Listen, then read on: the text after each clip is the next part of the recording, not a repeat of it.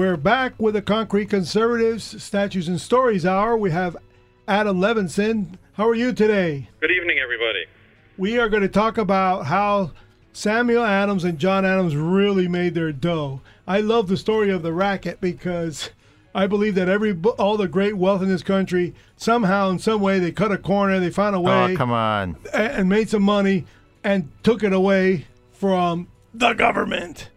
Because I love when people can actually skirt the United States government's overtaxations of the American people. So go ahead and lay it on to us, Adam. Thank you for calling. By the way, thank you for having me, and I want to begin by giving a little bit of background about how these topics get selected. But before I go into tonight's topic, I want to thank you for the conversation you had the last couple hours. I did hear bits and pieces of it as I was driving, and uh, I, I appreciate the discussion. And uh, what I want to point out to you is that statutesandstories.com, which is a website, it's non-political, so it doesn't take positions. Even though we try to draw you in from time to time. You do, and you will probably try to do that tonight, and, feel free to do it. So uh, the, the observation, though, is that uh, the website posts a couple times a month important statutes over time, over over history. This is English history, American history, and this tonight we're going to talk a little bit about Dutch history and French history because we're going to be talking about economics. And uh, it was randomly that I chose this topic within the last month or so because I'm trying to fill in the different subjects and the different topics on the website. So when I've posted in, in the past about the American Revolution, I've posted about the laws that gave rise to the American Revolution, the Stamp Act and the Tea Act, and that was all part of what's called mercantilism and the mercantilistic theory. So I'm trying to fill in some of these older statutes that precede the Tea Act and the Stamp Act, which are all about mercantilism, which is the main topic today. Well, give us a, uh, give us uh, let the audience know uh, what era you're talking about, so they get a, a time frame. Sure. So we're going to go back as far as we're going to talk not just about their prior two hours we were talking about Jews. We're going to talk about the Puritans today. We're going to talk about Catholics, and we're also going to talk about a famous Jewish Portuguese economist, uh, and we're going to talk about the, the replacement and the subsequent theory that replaced mercantilism, uh, which of course is modern classical economics. So we'll talk about a whole bunch of economists. You mean David Ricardo? You got it. So David Ricardo, how did you know? um, and I know Ed's background, so I'm sure he's going to have a lot to share on uh, classical economics. Oh, please! You know, two attorneys complimenting each other. You know, oh, the audience no. doesn't want to hear that. All right, go ahead. Go, go ahead. ahead. You guys, you know, you guys are superior to all other human beings. No, we already know. Just talk to the. And just part of that is the school that Ed went to because the University of Chicago, which is a school which is wedded in conservative economics. So part of the conversation towards the end of the hour is going to be about the economic theory that replaced the the mercantilist theory, right. and uh, that's why Ed is uh, you know comes from that that school of thought. So that's yeah, why I think a lot of this is going to be in his wheelhouse. Right. That's Adam Smith and David Ricardo who broke up the mercantilist theory with the free trade theories, which are now. Mr. Ricardo prevalent. wasn't Cuban, right? It's not no, Rick- Ricardo. I'm he thinking was, of Ricky Ricardo. No, no, I Love Lucy. He was a relative of Ricky Ricardo. He was a, a, a Spanish or Portuguese Jew who his family had been expelled, and they went to England. That's okay. right. So they were from Portuguese, uh, from Portugal. Okay. They made their way into Holland, or what became Holland. So they were Dutch. They came, they came from, uh, you know, they were familiar with uh, the Dutch finances and the Dutch trading system. Yep. And then they wound up in in uh, in England. And he, having read Adam Smith, he, he then realized that hey, this is uh, what I should be writing about. And we'll, we'll talk later about Ricardo. But to get to Manny's point, where we're starting off in the late 1500s, the early 1600s, and what happens in English in, in England in this time frame. And uh, before we get into that background, I just want to, otherwise I'll forget to say it.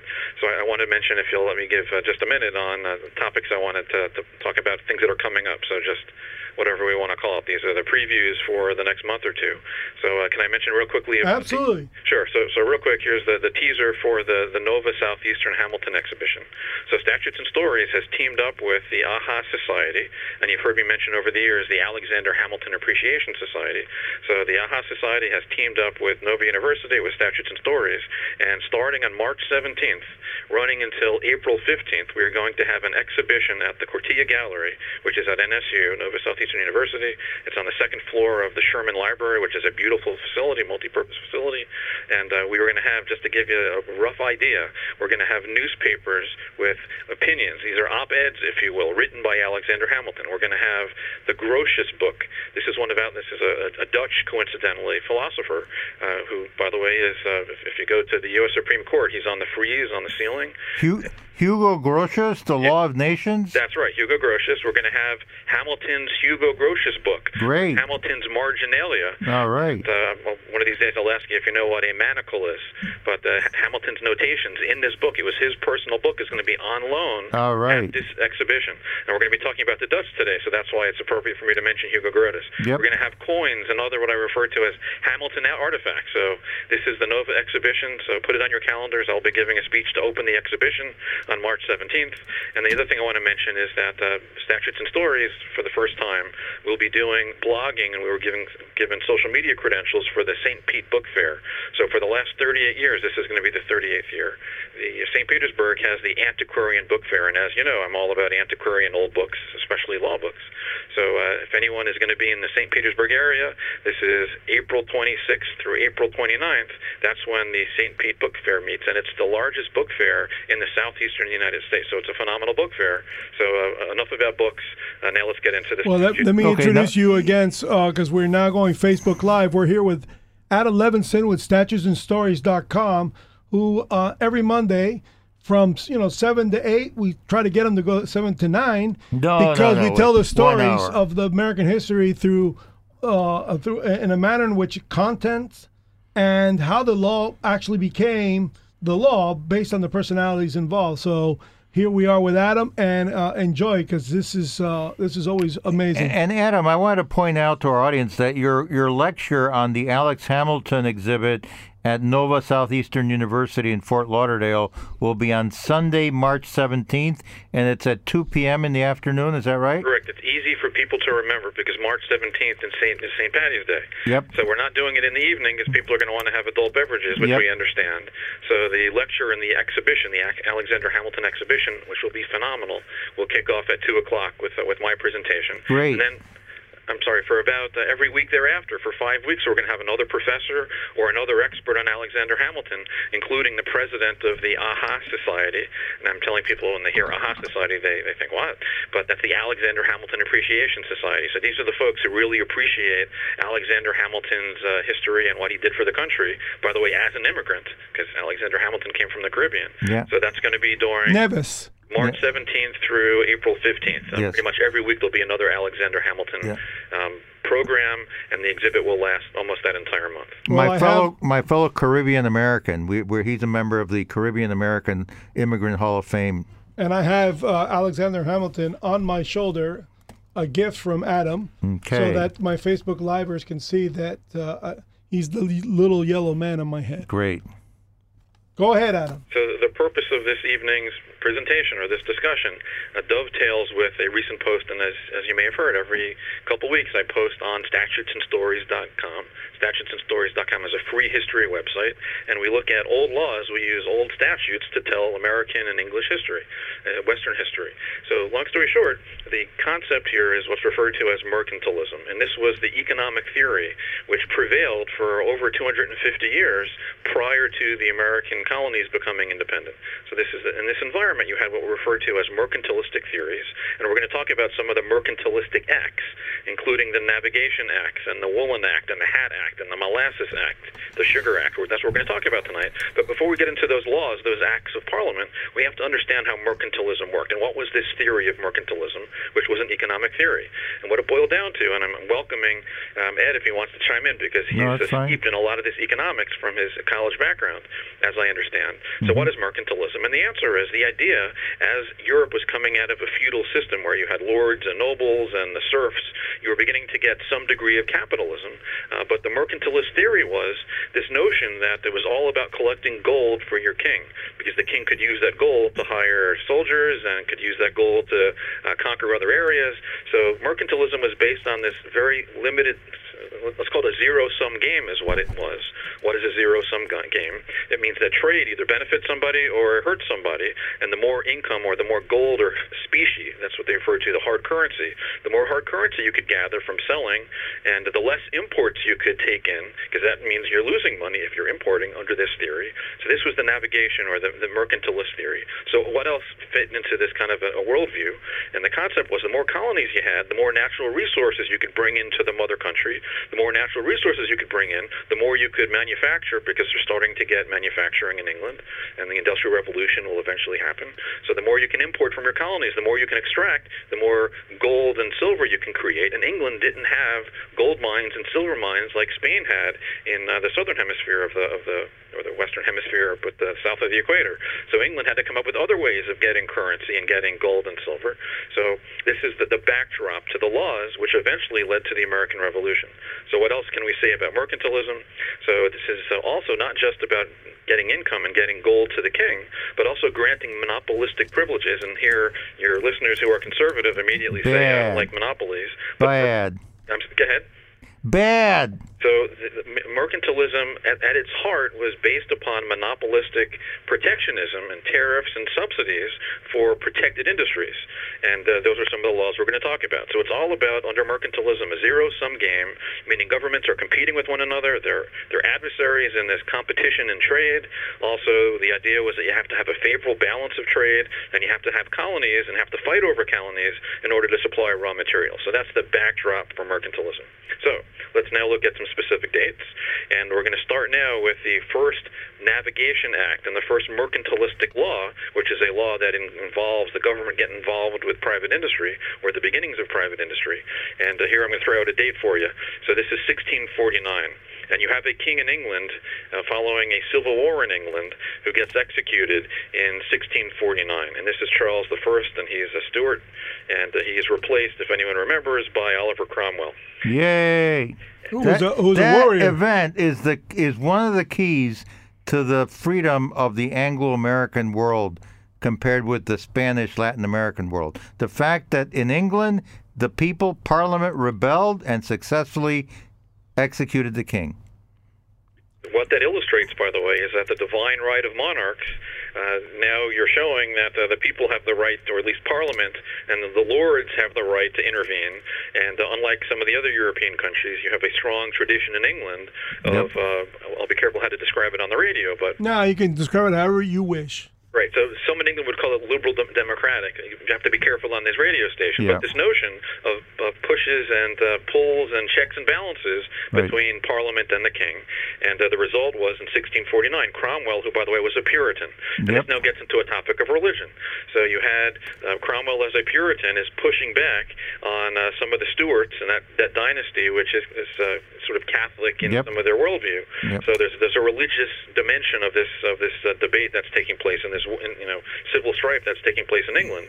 So you have Cromwell come in, and Cromwell realizes that at this time the navigation and the trading is really monopolized by the Dutch. Let me give you some statistics.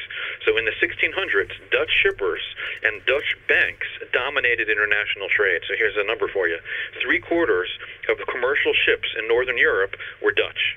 Which is, if you can just imagine, because it's a small little country, small little area. So they've been they've been building ships since the beginning of time. Yeah, that was their golden age of the Netherlands, uh, 1600s, and they yeah three quarters of the ships in Northern Europe were registered in Holland. But another thing is half of all the books printed in Europe and printed in the world during the 1600s were printed in Holland.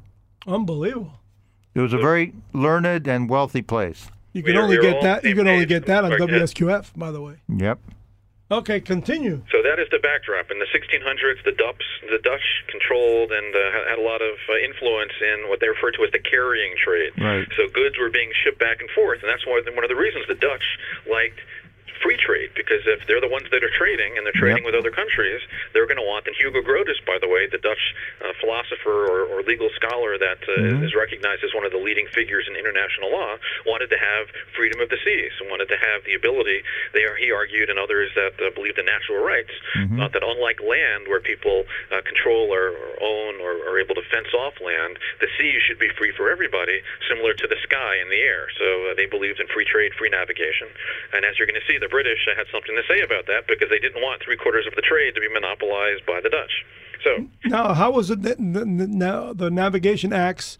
Uh, I guess when you get when you arrived at Port of Calls, they would hit you up with a tax right there. No, what they said. It, well, go ahead. So we understand the ideas of mercantilism. We now have Oliver Cromwell, who's a Puritan, and Oliver Cromwell realizes that, that we need to sort of stand up to the Dutch and start asserting English autonomy and English control.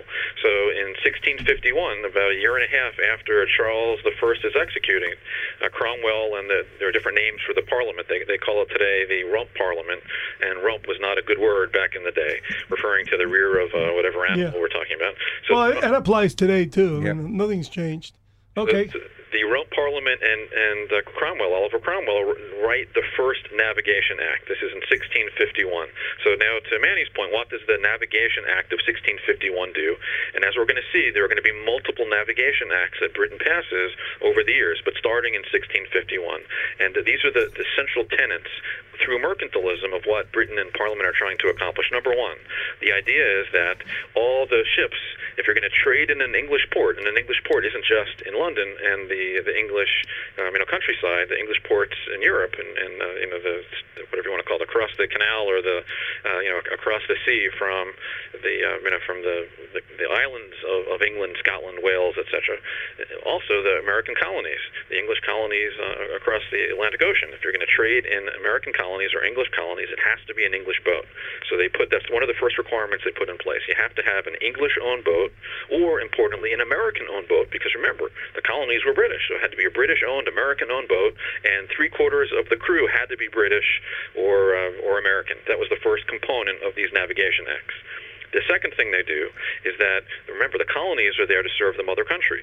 So any imports that come into the colonies, so for example, if the colonies are trying to buy uh, sugar or whatever other goods from the Dutch colonies and the Dutch islands, the Antilles and the other islands in the Caribbean, those imports had to come through London. Now think about that for a second, right? If uh, you're trying to import into America or into the American colonies and you have to go to England first, uh, how efficient is it to do that, to go tens of thousands, however many miles away it is, uh, so that English merchants can get a piece of the action, and so that the king can get a tax and a duty when the money or whatever the goods are go through England for English merchants to serve as middlemen before it can come back to New York. So that's the second component of the. So, in other words, taxing was inefficient from the get go. Yep. It's all about making money for the king. The third requirement, though, is also that not only imports into America or the American colonies had to go through England, but if the colonists want to sell tobacco from the South, for example, from Virginia to anywhere in Europe or wherever, else people want to buy, um, you know, Virginian tobacco, that also has to be sold through London using uh, England as the hub for for the sales, which is another way of making money for the king and making jobs for the British merchants and for the British. And we're going to talk about this. The corporations that they created and some of the names of these companies. Uh, some of us may remember, and I'm going to joke now about uh, the oldest English penny. I'm sorry, the oldest New York penny. If, if you go look, if anyone is interested in old coins, uh, people refer to it as the oldest New York penny. So, uh, what is the oldest New York penny? And I think the quick answer would be that the American Indians they, they had whatever coins or beads they were using for currency. But the first New York penny was actually a Dutch penny, and uh, the name of the company I can't speak the Dutch, so I won't even try to pronounce it. But uh, the initials were VIC, which were the initials for whatever the name of the, and I'll, I'll tell you the name of the company, but this is the, the Dutch East India Company, which traded, uh, you know, in, in India. And they owned Manhattan Well, Island. I think it was the we- West India, Best India Company. So the, that's right. So the Dutch controlled and did a lot of trading in the east and in the west. Yep. And the, and the VIC, I, I think it's referred to as a DUIT, D-U-I-T. So that was the first New York penny because the Dutch were trading in New York. It started off as New Amsterdam. Right. So now we're going back to these mercantilist policies with the first Navigation Act of 1651, and there's one more component. So the other component is that whenever we sell, we're talking about tobacco now. The American tobacco has to be sold through London before it can be sold anywhere else, so that the king and his his taxing officials can get their pound of flesh. So these are the mercantilist laws. And then later, over time, as you start getting more manufacturing, England puts in place restrictions on our ability as colonies to manufacture. So here we're going to talk later about maybe the Hat Act. So let me throw out to you. You want to take a wild guess what the Hat Act was of 1732? You couldn't b- manufacture a hat in the American colonies. You had to buy them from England. That's right. The British were manufacturing very good quality hats, so they put in place a law that says the colonies can make hats, but that's a mom and pop hat. You can't have more than two apprentices in your store if you're making hats, because we want to be able to sell the English hats, which were overpriced and uh, coming all the way across the sea, even though Americans would try to make hats. So that's an example of restrictions on what we could do because we are only colonies. Here's another example: the uh, the Pig Act. And here, when I talk about pig, it's not the pig that you eat. This is pig iron. Right. So take a wild guess what the Pig Act of 1756 was. Jeez, you got You, me there. you had to buy your uh, iron from England, not manufacture in the colonies. No leather, something. No. Pig, yeah, pig iron, yeah. Oh, pig iron. Raw iron, yeah. Oh, cool. Yep. That's my lack of English Yep. for you. Right. So here we have this idea that the English are restricting trade, which is going to benefit England and make money for the king. And also when it comes to manufacturing, we could make the iron, but we couldn't do finished iron. We couldn't Okay. convert that iron into. We can only give the raw material iron, iron and sell that to England, but we Could- couldn't make Steel. sophisticated uh, manufactured goods with that island, that that iron. Yep. So they were happy to take our iron, but they wanted to then use it to make the finished products. Yep. So that's the Iron Act of 1756, and that's one of the things that Statutes and Stories does. I've got these collections of old law books that no one pays attention to. And this is dating back to 1756. Mm-hmm. So I, I use the internet to put these stories online. Yep. So we're, we're talking again to re- review for everybody. We're talking about mercantilism and these English navigation acts, which started with Cromwell in 1651 as the Puritans take over Parliament, and they're trying to react against the Dutch, and they're trying to now give England an opportunity to take on some of this trade and make some of this money because they just fought this war in England and they need to pay off some of their debts. So those are the navigation acts, and we talked about mercantilism. And uh, by the way, let's give some more background. Uh, uh, Cromwell eventually dies uh, with an infection, and his son doesn't have the wherewithal to continue the uh, you know the procedures and uh, the rump parliament. Uh, they're, they're tired of when you have, and I'll be careful about puritanical because it's it's a bad adjective, but uh, you had a lot of religious extremism, and what this parliament did under Cromwell is they took the fun as it was described. They Yeah. they, they cracked down on Shakespearean theater, and they tried to make the society, some would say, too uptight, and people rebelled against that. And uh, eventually, what does England do? They bring back in, they reinstate the, the dynasty Yeah. of the, the, the Stuarts. So Charles I was executed, so they bring in Charles II. So he's able to come in in the 1650s, early 16, early 16, I'm sorry, or this is early 1660s. Charles II comes in, he reclaims the throne, reinstates the Stuart line. And here's a little bit of, of interesting history, I think. So you had a situation where Cromwell is involved with assassinating and executing Charles I. So what do you think Charles II is going to do when Charles II takes back over again and now Cromwell is dead? What does the new king do, who is the son of the old king who was executed? What's he going to do? Charles Revenge. Go after all the uh, Puritans. So one of the exactly one of the things that Charles II does, and I don't know that it was him per se that does it, but his followers dig up Cromwell, and I think he was buried in, in one of the famous abbeys in London. But they dig up they, they dig up they dig up Cromwell, and they re-execute his body, and they they re and they, they stick his head on a pole, and uh, it's left Yep. there to send the message that uh, you don't kill a king. That's regicide is something you got to be very Well, careful about. l- l- let me put in a good word for uh, and a bad word for Cromwell. In addition to all these uh, navigation acts, in 1656 he allowed the Jews back into England. They had been expelled around 1290 by King Edward I Longshanks. Uh, I think the the Jews had lent him some money, and he reneged and then kicked them out at the same time. Another racket. Right, but in 1656, Cromwell, who was a Puritan, which means he's an evangelical Christian, uh, what, decided he wanted to let in, and he did let in uh, the Jews back into England, and that's how David Ricardo and Benjamin Disraeli, uh, another prominent uh, English Jew, were able. To, their families were able to come back to England. So that's a good thing. Bad thing for the Puritans, they banned Christmas. Damn. Damn, they thought it was too much materialism. You know, like uh, Linus in the in the Peanuts uh, Christmas. You know, Christmas is what's Christmas all about? It's not about materialism. It was only really Charles Dickens in in the middle 1800s that got uh, the Christmas that we know today going in London, and then Clement Moore in New York wrote uh, The Visit by Saint Nick. Uh, but the Puritans were very tough on Christmas. They thought it was too materialistic. There you go. So we're, we're connecting history to religion, we're connecting history to politics, to economics. Yep. So there, there's a lot we can delve into, and, and I agree with that analysis. So to go back, we talked about Charles I is executed, Cromwell takes over, and then you have the Stuart line reinstituted with Charles II. Charles II is referred to as the Merry Monarch, and he had lived in Europe for about nine years while he was in exile. He's the Merry Monarch because he's reinstituting theater. He's bringing back Christmas. He's uh, allowing people to live a little bit again, Yep. unlike uh, what some would consider to be repressive or uh, too restrictive. Uh, Puritanical. Puritanical of a view. Uh, by the way, here's just a little bit of trivia. So, although Charles II's wife was not able to have children, he had multiple affairs and multiple lovers, and tw- at least 12 illegitimate children. And you can connect this, by the way, to Diana. Princess Diana was descended from one of the illegitimate children of Charles II.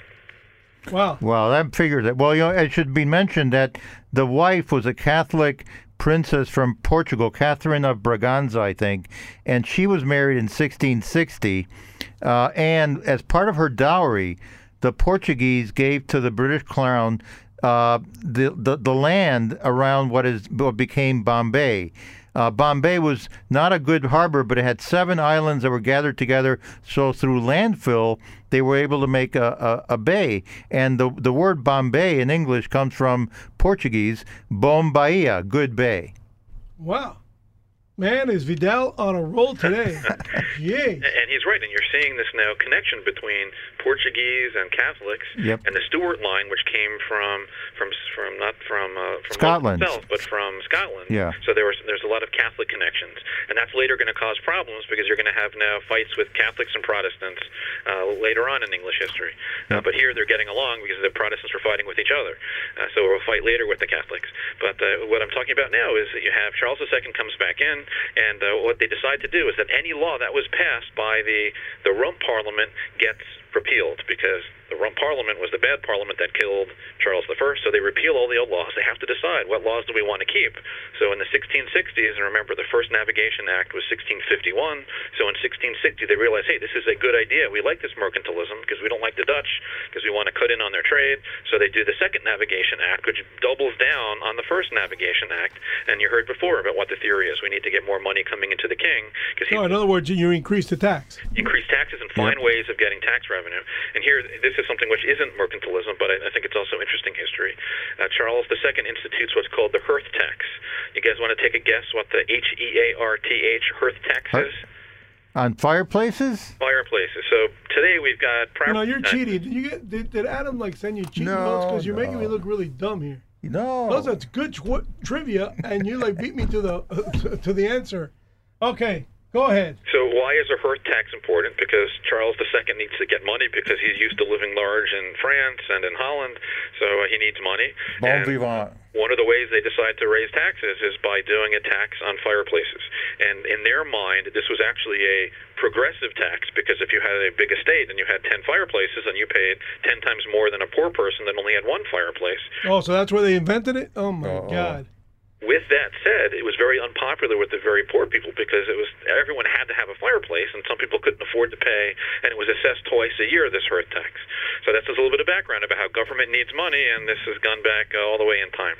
All right. Well, wait, wait, wait. But I want to say something good for Charles uh, II uh, Stuart. His brother was James, and uh, they were bon vivants. I agree. But in 1660, uh, as part of fighting the Dutch, they managed to negotiate with the Dutch so that they took over Manhattan. And in 1660, That's where New- the famous trade of the New, rifles. no, New, 70 rifles and three muskets. no, no. the- New Amsterdam became New York because James Stuart was the Duke of York, and that's how New York became a, a an English colony instead of a Dutch colony. 1660. uh, and then eventually ends up uh, being renamed. No, it's Not New York. renamed, but I mean Manhattan ends up being renamed. It goes from New Amsterdam to being New York. A- any any association with the state of New York being called the same?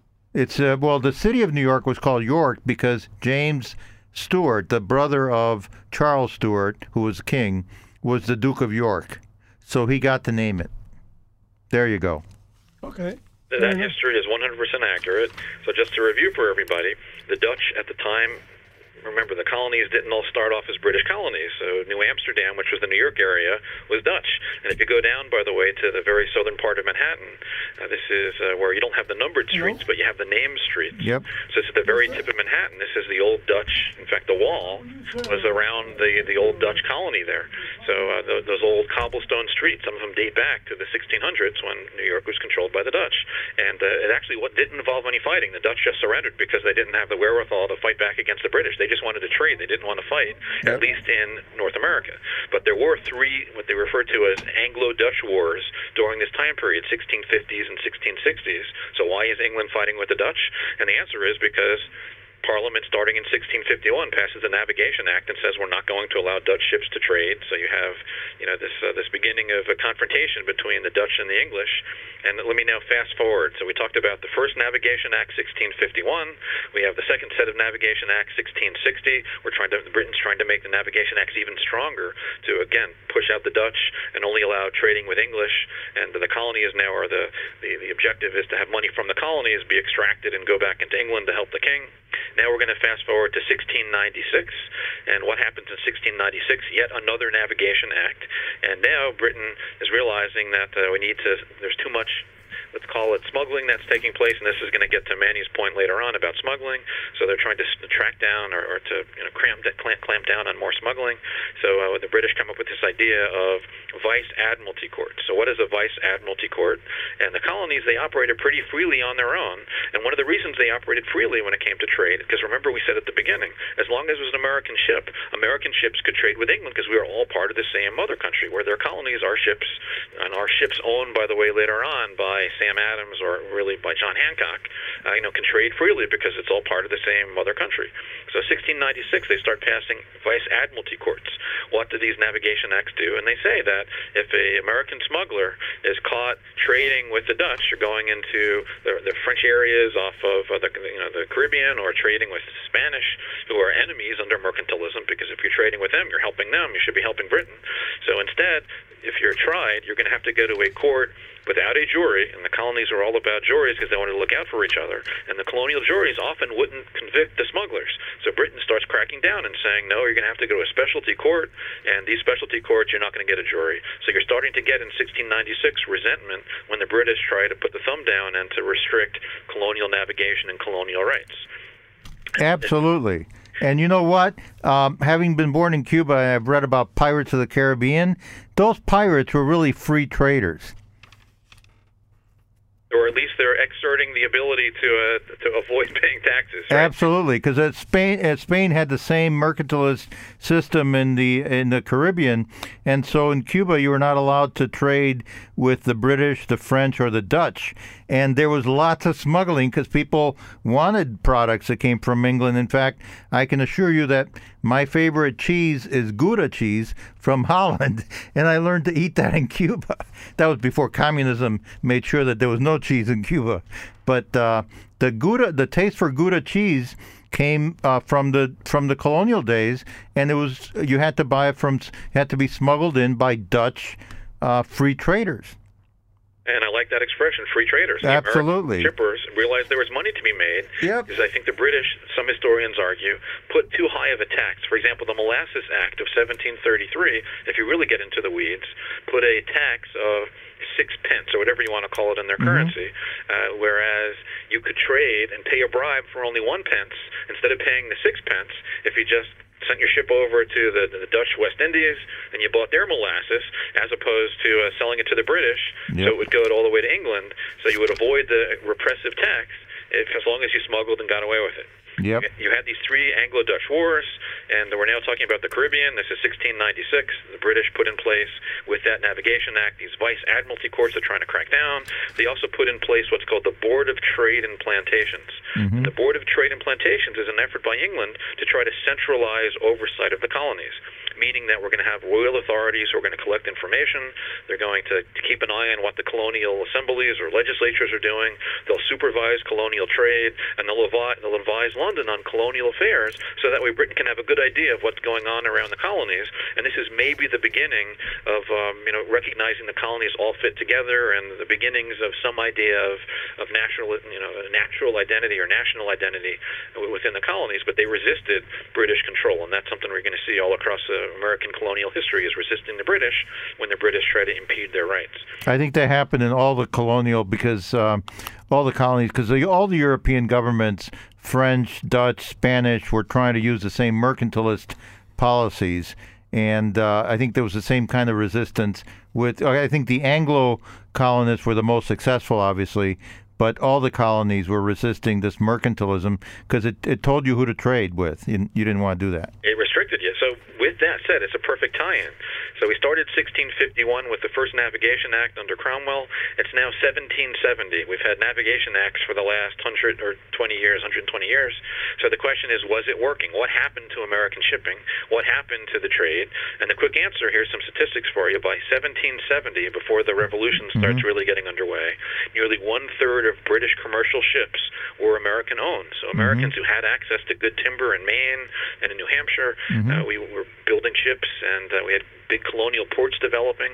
So the Navigation Acts did have the positive effect, at least in the colonies, of hastening the growth of colonial ports. Philadelphia, by the way, became the second largest port in the British Empire, next only to London. Mm-hmm. New York wasn't far behind Philadelphia, so shipbuilding became a big industry. And again, this was because there was that loophole that as long as a ship was American owned with American crew, it was subject to the protections of the English law. So that mm-hmm. was a good effect, sure. at least on American shippers. That's but good. With that said, if you're paying for smuggling and if you're getting extorted because you have to pay excessive taxes, that may not be the most efficient way to do things. So we, we talked about mercantilism. We're going to now move on to mercantilist corporations, which we touched on earlier. So we talked about the Dutch East India Company, the Dutch West India Company, which effectively became big institutions because they had these these monopolies, and you could, if you wanted to trade with China or India, it was only the Dutch East India Company and West India Company that could do this kind of trade. Mm-hmm. Uh, the French got in on the action also. So let me give you a name, and I'm horrible pronouncing foreign languages, but the Jean Baptiste Colbert, C O L B E R T, Colbert. Even Colbert pronounce his last name? Yeah, Jean, Jean Baptiste Colbert. He was the finance minister for Louis XIV.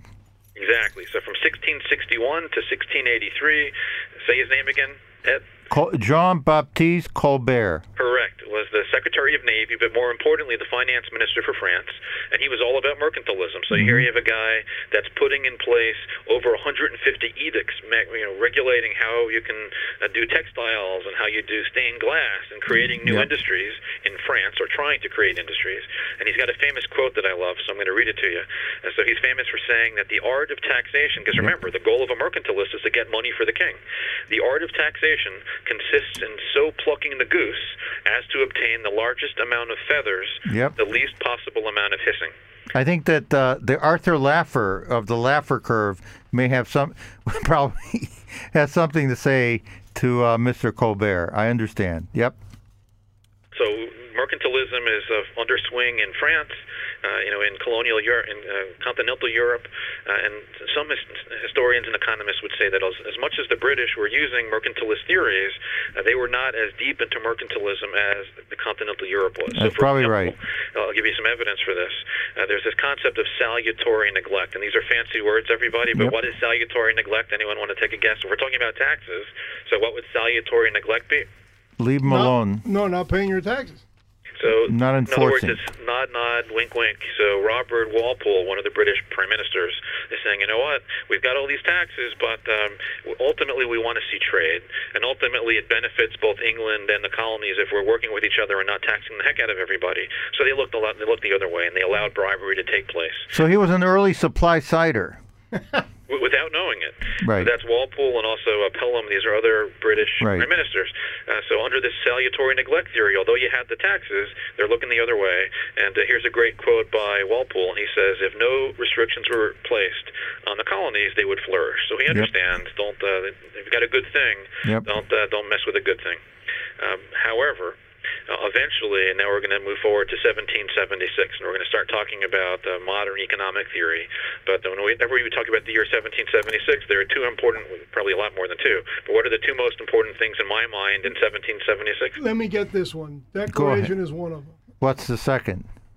Publishing of a book. You're going to publish a book soon. What what book was The published? dictionary, No. the Bible. No, the the causes of the wealth of nations by Adam Smith. Oh, I would have never gotten that. So 1776 is a monumental year in the history of democracy and the history of, of government, right? The ability of using John Locke and using uh, Rousseau, using these Enlightenment thinkers, that there's a social contract, and when the government is violating the social contract, it's the right of the people. This is coming right out of the Declaration of Independence to replace government, instituting new government with the consent of the governed. So this is 1776, Declaration of Independence, written by Jefferson. But you also have, as Ed just pointed out, the Wealth of Nations is the short title written by Adam Smith, and Adam Smith was from Scotland, and uh, you know he understands that all these monopolies and all these favoritism and special interest to these groups of mer- merchants is not a good thing, and he writes what becomes. And, and here you're right, by the way, when you mention the Bible, Manny, because next to the Bible, the Wealth of Nations is one of the most popular books that's ever been print, printed in the history. And I'm sure there are books in China, but one of the most uh, well published and well read books is The Wealth of Nations by Adam Smith. Yeah. So now we're going to get into free market capitalism. So that starts with this reaction by Adam Smith. And uh, here I'm going to ask Ed, give me some names of some of your favorite classical economists or economists who build upon Adam Smith's ideas. Well, I'd say the the key one is David Ricardo. He was a free trade uh, theorist. Uh, That just about- only means that that's the one you like the most. No, no, he was the most effective of the free trade. ar- He made some of the most effective free trade arguments because his argument was to say, look, uh, trade is a positive sum game. Both sides, if they trade freely, benefit. Absolutely. And so that that was, and that's how the mercantilist system started becoming uh, breaking down with it, arguments like his. I completely agree. So David Ricardo, and if you, anyone goes on to Statutes and Stories, if you go into it's now called the blog because the blog posts the most recent things that I put online, or you could go into the index because the index is organized. The blog is just whatever I most recently posted is at the top of the blog. But the most recent item in the blog talks about mercantilism, and I'm going to have you pick, pictures of David Ricardo and his book. So we're going to talk in you know all the topics we're talking about now are in this post that I did within the last couple of days. So David Ricardo, we mentioned him earlier. He's of Portuguese ancestry, but via Holland because his family was kicked out of Portugal. Uh, he is Jewish. He's, his family moves to London. His father is a stockbroker. They make a lot of money in stockbroking. In fact, uh, David Ricardo makes a killing during the Napoleonic Wars, uh, bets the farm, if you will, on the Battle of Waterloo, makes the right decision, and uh, you know retires with with a fortune and spends his free time writing about economics. He becomes a member of Parliament. So here are some of his ideas that he writes in 1809 in one of his famous books, which was called Principles of Political Economy and Taxation. He writes that in 1817, and as I like to do on Statutes and Stories, you don't just hear my opinion because I'm just a lawyer. I'm not a professional historian, but I weave together the primary sources so you can actually read David Ricardo's original book from 1817, not a modern copy of it, but the original 1817 hmm. version, so you can get into the weeds if you have nothing better to do. So what does he write about in this book and in his theories? Building upon Adam Smith. He talks about what we refer to today as monetarism, but he referred to it as the quantitative or quantity theory of money. And at the time, there's a lot of problems with inflation because why? The Bank of England is printing too much currency, and there's a problem with inflation. And he realizes that excessive banknotes published by or printed by the government is part of the problem. Yeah, but they were fighting the Napoleonic War, so they had a reason. They had a good reason to do printing. Uh, he also points out this is 1815, so a little bit after the Napoleonic Wars. Yep. towards the end that uh, England, this is mercantilism now, had taxes on wheat. They called it the Corn Laws. So the Corn Laws wasn't just corn; it was on wheat. They, for some crazy reason, refer to wheat as corn. But uh, the Corn Laws put very high taxes to protect the domestic growers of wheat and, uh, and barley and whatever they're growing in England. And what does that do if you have a high tax on on commodities? It makes it hard for poor people to afford food and to eat. So he, he criticizes the the prices and the taxes on on you know commodities on on food, which were the corn laws. So he writes about that in 1815, and he figures out the law of diminishing marginal returns. And as Ed can tell us, this is a bedrock principle of modern economics. You want to talk Yep. real quickly about comparative advantage and comparative costs? Well, I think that the example they used was uh, England and Portugal. England was better at making woolens and uh, textiles, and Portugal was better at making wine. So it made sense for each of them to focus on what they could do best and then trade for whatever else they needed. And that was uh, an analogy for the whole economy which was how you, everyone should focus on what they can do best and then uh, just trade for the other things. So you have Ricardo building upon Smith, some of the other economists that come around. You've got uh, Say and David Ricardo and Malthus and John Stuart Mill. And the idea here is you want full employment. It's not all about having money going to the king. It's about employing people, employing them efficiently, market efficiency. And here I'll ask Manny, what is the concept, this famous phrase? And I'll give you a hint. It's about um, something that's invisible. That uh, invisible hand. There you go. The market doesn't act through bureaucrats picking and choosing winners and losers and one industry or another, or who gets the favor, who gets the special royal grant. It's all about the market through people acting on their own in their own self-interest. So this is all about Adam Smith and modern economics, which he writes in 1776. So this is the reaction, the pushback on mercantilism.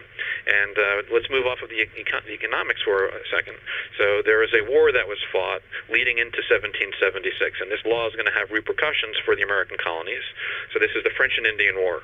So you have the Americans are fighting with the colonists. We are fighting against it's called the French and Indian War because the French were fighting with the Indians against the Americans uh, because uh, the Indians want, didn't want the colonies uh, continuing to cut into their land, so the Indians are willing to fight with the French in many examples. So uh, this was a long year war, a seven-year war is another name for the, Spanish. I'm sorry, the, the French and Indian War is also called the Seven Years' War. So uh, it ends in 1763, but the problem for the British was they borrowed a lot of money in order to pay for this war, which they won. And the good news for the colonies was that we now have all the land under Britain is now controlling all the land that was French territory west of the Appalachian Mountains. So we take on all this new land, but Britain needs to get its money back. And here's some statistics for you. Britain had borrowed heavily during that seven-year period, the Seven-Year War, uh, from British banks and from Dutch banks. Because remember, the Dutch had a lot of money, the Dutch banks in northwestern Europe. So the number was the amount of the English national debt doubled from nearly nearly 75 million pounds to 133 million pounds by 1763. So what does England now have to do? England needs to pay off the debt. How do they want to pay it off? And they want the colonists because we won. You know, the, the war was fought to help the colonies. It was a world war. So they start imposing more mercantilist taxes, or at least you don't have to call them mercantilist anymore, but there are more taxes. This is now the the Sugar Act of 1764 and the Tea Act the Tea Act, beautiful, of 1773, which leads to a certain famous party which takes place in Boston. So they start taxing tea, taxing paper. This is the Stamp Act tax. So these are the taxes that result.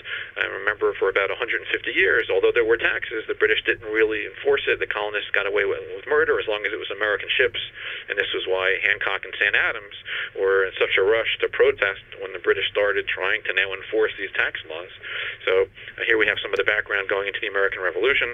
But let me give you some more. We so are we to, are we to doubt the patriotism uh, over commercialism, or or, or uh, I don't we don't want to lose the patriotic side of the revolution, but it seems like it was a, bus- a business decision.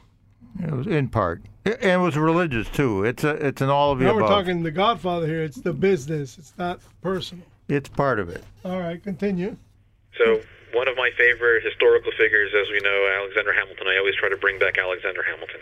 So if we wanted to have a debate about what was Hamilton's philosophy, I think some would say that Hamilton did have mercantilist yep. influences. Why? Yep. He wants to put in place a Bank of the United States. And uh, Paterson, New Jersey. He wants to sort of encourage manufacturing. And from his perspective, he had spent the war with Washington realizing that the troops are starving, they don't have good equipment, they don't have enough clothes, they don't have shoes. He needed to see domestic manufacturing, so he wanted to do what he could to build up America so we could uh, not be dependent upon the British anymore. So he was a little bit mercantilist, but he was also in favor of neutrality. And when we talked at a prior uh, discussion a couple weeks ago about Jay's Treaty, uh, and we could have a debate about Hamilton and Jefferson. Mm-hmm. Hamilton was all about neutrality. He didn't want to fight. He just wanted to grow our economy. So I would say that although there were mercantilist dimensions of Hamilton's thinking, he also was uh, all about growing and uh, prospering and paying off debt and building both the government and making it work and a prosperous economy. So that's a little bit of back, a little bit of background about Hamilton. And I'll also point out to you that um, do we have time for some more trivia? Absolutely. Sure. All right, So we talked about the Stuart dynasty, how Charles I and James, who was the brother of Charles II, and James uh, was the Duke of York, and that's why New York is referred to as uh, instead of New Amsterdam, it's it's New York after James I. Uh, but uh, the Stuart dynasty was preceded by another dynasty or another royal family, a royal line. This is now Henry VIII and Elizabeth. Tudor. And my question for you is I don't know if I, I heard something, but I couldn't hear what it was. What, Tudor. The Tudor. There you go. So the Stuarts were succeeded, or followed, I should say, the the Tudor dynasty. And uh, here, I'm not even sure I know the answer, but who, if, if either of you know, who came after the Stuarts? So you had the Tudors. and you had the Hanoverians. Go for it. Hanoverians. There. you- go. So now we've got German. You are just so sexy. It's not even funny how much you know. Ed Vidal, the concrete conservative, historian at large. Okay, here we go. This is the side of Ed that I haven't seen yet. He's been hiding this. So thank you for bringing it out in him because I do got to deal with him for the rest of the week. Now, I was waiting for either of you to sort of delve into the modern application of mercantilism and free trade. So I was prepared for you to talk about. Uh, you know, we could we could talk about 1930s, and I don't like to go too far into No. American history about tariffs and you know there's Yeah, a in mention 1920 today if you want in- to talk about it. In 1929, Herbert Hoover, who was a progressive Republican, signed the Smoot-Hawley Act, which increased tariffs greatly in the United States and led to higher tariffs all over the world, which made the, rece- the, the recession into a depression. So that was a huge mistake. Uh, but going back to uh, the Navigation Acts, I'm afraid to say that here in America we have a leftover from the Navigation Act, which is called the Jones Act of approximately 1916, which also says that if you go from one American port to the other, you have to do so in a U.S. flag vessel, which means it has to be built here, and that is create that has created a real problem for Puerto Rico because whenever things are shipped to or from Puerto Rico, they have to go in a U.S. flag vessel, so they don't have a choice internationally. Uh, other shipping companies are often cheaper, more efficient. So uh, I would say the Jones Act is something that we should reconsider here in America because it's a, an example of mercantilism applied today. Uh, but no, the if you go back to 1929 and Smoot Hawley, those were terrible tariffs. Ed and Manny, I've got another statistic for you since we're talking about Smoot Hawley. And remember, everybody, this is Smoot-Hawley. This is the depression is now underway. And uh, what does Congress do? They put in place, and I'll give you the numbers. Uh, the taxes or the tariffs were from 40 to 48 percent. So these are big tariffs that were put in place. Global trade by fell by 65 percent as Yep. a result of the Smoot Hawley and related tariffs. Yep. Because when one country does a tariff, another country doesn't just sit by and smile. Right. Yeah, exactly. It's like what uh, Calvin Coolidge did when no, he no, not Coolidge. no Herbert I'm, Hoover. I'm, re- you know, don't jump on me. I, like, I got to defend Silent Cal. Okay, go okay, ahead. but Cal also taxed British uh, imports, and All the right. British returned the favor, and we weren't prepared to get punched in the face like that because the Industrial Revolution wasn't evolved right. enough. So Coolidge, they said he did nothing. Well, he did plenty. He he might have caused the the Depression of '28. If we mm-hmm. have two minutes left, I think it's safe for me to go back to the. and By the way, this is a phenomenal conversation, so thank you. But I also wanted to thank you for the last two hours, which I heard bits and pieces. So I happen to have in my library a book written by Alan Dershowitz, and as you know, Alan Dershowitz is Yep. Very conservative, if you will, when it comes to uh, being on Fox and defending the, the Trump administration when, with regard to the law. But Alan Dershowitz, when it comes to his politics, is very democratic. Absolutely, yeah. He reminds he reminds everybody that he is, but he just really upset about the special prosecutor. He thinks that that was a complete witch hunt, and as we believe it is on this show. And I know one of the questions you were asking your prior callers is why is it that the American Jewish community, and remember that in the last hour you were asking the questions because today and this weekend was the memorial for uh, for the for the American for the Holocaust, so it's celebrated in America and around the world. So you asked the question, why are American Jews in, in large numbers democratic and progressive? So there was a book that Dershowitz wrote in 19, 1997, and I have a copy. And he, the name of the book, if anyone is interested in reading it, is called The Vanishing American Jew, and he deals with this question about America has been wonderful not just for Jews, but for all groups and minorities and everybody that lives here because it's such a free society. But that is the root of the problem. That over 3,500 years, you had external forces that were applied to Jews, meaning anti-Semitism and discrimination, which kept them cohesive and forced them to stay together. But in an open society like we have, and we're blessed to live here in America, uh, you know, that's the problem now. Is not external threats to Jewish identity, but uh, you know, the, the society is so open, which has caused problems. So he writes about this 20 years ago in the book *The Vanishing America Jew, American Jew*, and I, I think it's a worthwhile read. And one of these days, you should have him on, and you should ask him that question because he writes about it. All Yeah, right, I- I we'll would- try I- to get him on.